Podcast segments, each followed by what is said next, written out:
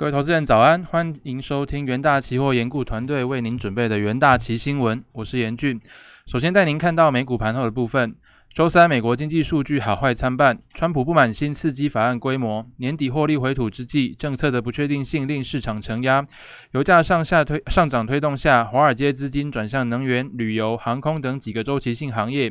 美国总统川普不满国会刚通过的九千亿美元新刺激法案，要求发放全美现金应从法案中的六百美元提高到每人两千美元或夫妻四千美元。此外，川普一如预期否决七千四百亿美元国防授权法案。收盘，美股道琼指数上涨零点三八 percent，S M P 五百指数上涨零点零七 percent，纳斯达克指数下跌零点二九 percent，费城半导体指数下跌零点七四 percent。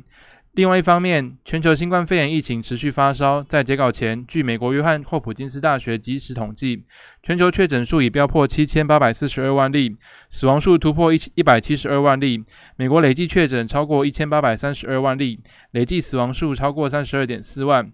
再来看到焦点个焦点个股消息方面，美国药厂辉瑞上涨一点九一 percent。该公司宣布七月之前向美国再提供一亿剂新冠疫苗，使总剂量达两亿剂。投资银行预测，美呃苹果未来几年与特斯拉、大众或未来等中国汽车制造商建立合作伙伴关系的可能性超过七成，以抓住电动市呃电动汽车新市场的呃机会。苹果下跌零点七 percent 至每股一百三十点九六美元。南韩 LG 电子周三宣布，已同意与汽车供应商加拿大汽车零件厂麦格纳国际集团组建合资公司。麦格纳国际周三大涨八点九 percent。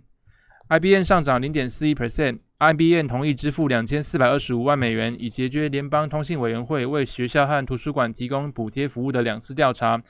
该公司涉嫌违反纽约市和埃尔帕索学区有关教育费率等计划规则，时间长达近十五年。在台股 ADR 的部分，联电 ADR 上涨零点四九 percent，台积电 ADR 下跌零点一七 percent，日月光 ADR 下跌零点五四 percent，中华电信 ADR 下跌一点一四 percent。再看到纽约汇市，英国与欧盟将达成脱欧后贸易协议的希望提振投资人风险未纳，也让连升三日的美元回软，英镑晋阳、澳币、加币和纽约等风险风风险货币走高。美元指数今年以来下跌逾六 percent，主因是投资人压住美国联准会将保持超宽松货币政策，这种对美元进一步贬值的预期心理拉抬了股市和新兴市场货币。其他货币方面，欧元对美元汇率报一欧元兑换一点二一八一美元，英镑对美元汇率报一英镑兑换一点三四九六美元，澳币对美元汇率报一澳币兑换零点七五七七美元，美元对日元汇率报一美元兑换一百零三点五四日元。再看到能源盘后的部分，周三原油期货价格大幅收高，因 EIA 报告显示美国原油库存下降超过预期，且有利的地缘政治发展似乎清除了能源资产需求进一步上升的潜在阻碍。EIA 公布上周原油库存下跌五五十六点二万桶，根据 S&P Global Platts 的调查，分析师预期，呃，平均那个该周原油库存下降四百七十万桶。另外，API 周二公布的报告显示，上周原油库存上升两百七十。万桶 API、EIA 数据不同步的情况其实并不罕见，投资人通常偏好相信官方 EIA 的报告。那另外 EIA 数据也显示，奥克拉荷马州库欣储油中心的原油库存上周上升二点六万桶。此外，上周汽油库存下降一百一十二点五万桶，蒸馏油库存下降二两百三十二点五万桶。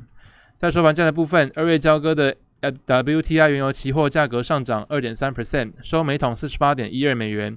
二月交割的布兰特原油期货上价格上涨约二点二 percent，收每桶五十一点二美元。再是金属盘后，周三因美元疲软，黄金期货价格收高，终止了三日跌势。在假期前夕发布了一系列经济数据，令美元回落，美元指数下降零点三 percent，支撑金价上升。美国经济命脉之一的消费者支出在十一月时下降，主要是因为全球疫情恶化，抑制了经济活动。此外，美国初请呃初次请领失业救济人数下降至八十点三万人，虽然是来到三周的低点，但这还是偏高的水准，仍反映出疫情爆发引发新一轮裁员潮。在收盘价的部分，二月交割的黄金期货价格上涨零点四 percent，收每盎司一千八百七十八点一美元；三月交割的白银期货价格上涨一点五 percent，收每盎司二十五点九百呃九二一美元；三月交割的铜期货价格上涨一 percent，收每磅三点五五六美元。再是国际新闻的部分，截至三周三早上，美国接种新冠病毒疫苗第一剂的人数甫超过一百万人，这与美国政府力拼年底前接种国人达两千万人的目标相差甚远。目前，美国已经核准两款新冠病毒疫苗可作为紧急使用，但要终结美国这场疫情的最大阻碍是让全美三点三亿亿人接种。截至美东周三上午九点，美国疾病管制局的数据显示，美国仅施打了一百点八万剂疫苗，距离十二月初的估计还差了一千九百万剂。所以说，若想实现目标，美国需要到年底前每日接种两百一十万人以上。而根据 CDC 的数据，目前核准紧急使用的辉瑞疫苗和 Moderna 疫苗已经呃合并出货全美九百四十六点五七万剂。CDC 新冠疫苗病毒的分派数据皆来自州、地区和地公地方公共卫生机构以及五个联邦机构，因此可能某些地区回报数据的数据的速度会比较慢一点。再来是第二则国际新闻，美国国土安全部周三发布一份商业咨询报告，敦促美国企业完全避免使用中国的数据服务和相关设备。因为中国企业可能设定后门窃取美企的机密资料，美国国土安全部代理秘书沃尔夫是写呃表示说，美国网络和数据长期受到中国威胁，中企正利用这些数据为全球市场带来不公平的竞争环境。那么，由于中国国家安全法允许政府强迫中企或中国公民从事间谍活动或智慧财产权剽窃，沃尔夫警告说，若允许中国企业未经授权造访美企机密数据的做法，将使得美国经济和企业面临直接利用的风险。哦，最后是经济日报跟工商时报头版的部分。那首先看到经济日报头版，在被动元件大缺货的的情况下，将提前涨价。全球基层陶瓷电容，也就是所谓的 MLCC 龙头日商春田跟另一日本大厂太阳佑电，近期是二度通知客户再拉长交货期十四到二十八天，最长要等半年才能交货，凸显出供给是严重的吃紧。不仅两大日系指标厂交期大拉长，台湾被动元件双雄国巨和华新科的库存也偏低。MLC 报价，MLCC 报价蠢动，业界预期将提前至明年农历年后涨，呃，明年农历年后涨价，比预期还早了一季。那业界人士透露，近期 MLCC 需求强劲，主要受惠于宅经济推升笔电、平板等终端应用商机持续的延烧。加上车用市场的回温，以及五 G 手机启动换机潮，但目前招工不易，制造商的产出量跟不上需求，所以市场出现了供不应求的盛况。而市场原本认为说 MLCC 将在明年第二季涨价，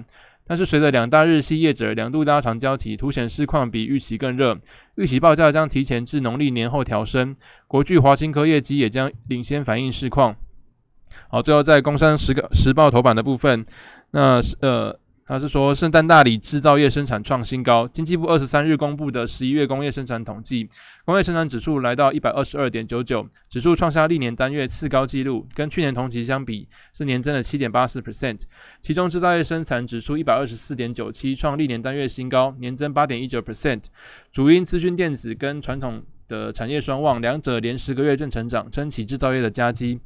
统计处呃副处长黄伟杰是认为。制造业生产指数创史上新高，是主要是因为五 G、高效能运算跟远距商机等应用需求畅旺，跟消费性电子新品接连推出后的买气热络，持续推升资讯电子工业生产，加上说终端需求增温，国际原物料价格调涨，都激励厂呃都激励厂商下单动能转强，传统产业增幅普遍扩大。另外，黄伟杰还指出，资讯电子产业方面，电子零件零组件。业年增十四点十八 percent 为主要贡献来源，其中集体电路业年增十七点八六 percent，因国际品牌消费性电子新品陆续推出，加上五 G 高效能运算等应用需求强劲，带动晶圆代工厂的那个产能满载。那么以上就是今天的重点新闻内容，谢谢各位收听，我们明天的元大奇新闻再见，拜拜。